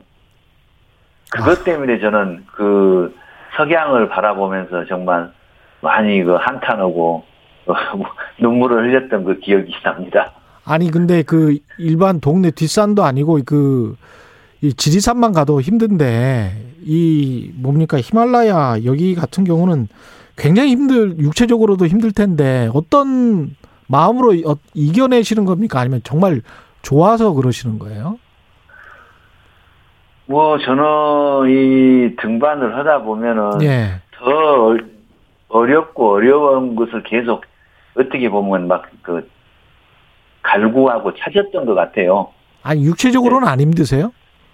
뭐 당연히 힘들죠. 예. 뭐 때로 어쩔 때는 이런지 모르고 왔냐고 제가 저한테 혹독하게 예. 소리도 어, 마음속으로 소리도 하고 예. 뭐냐 뭐 아닌 말로 이런 멍청한 놈아 이렇게 힘든지 모르고 지금 온 거냐 그러면서도 다음에 또 어, 그 다음에 또 더 높은 봉우리를 또 계획을 하고 그러다 보면은 지금에 등반하고 있는 음, 조금 더 낮은 산을 돌아서지 못하게 만드는 거죠. 예. 제 스스로가 제 발목을 잡으면서 음. 또뭐 그동안에 도와줬던 분들을 가슴에서 상기하면서 오르다 보면은 음. 저도 모르게 뭐 어, 힘이 붙여서 내가 내려간다는 그런 생각은 해보지를 한 번도 안 했던 것 같습니다. 이게 그 단지 어떤 도전의 어떤 메시지만은 은 아니고 다른 어떤 메시지도 전달하고 싶으실 것 같아요. 이번 브로드피크 정상에 서면 뭐 그렇습니다. 뭐 예. 지금 뭐 누구나 다 음. 이 코로나로 인해서 지금 어렵고 힘든 거는 다 마찬가지지 않습니까? 예. 근데 뭐 정말 코로나가 곧 우리 나라에 제로가 오는 그날까지 예. 만들어지려면은 내가 조금 힘들라 힘들더라도 한 발짝 더 앞으로 나가고 음. 어, 그렇게 하다 보면은 예. 언젠가는 코로나도 이겨내고 어 그래서 이 등반을 통해서 예. 우리 많은 국민들이 위로가 되고 아 저런 사람도 저렇게 무사 완등을 기원합니다.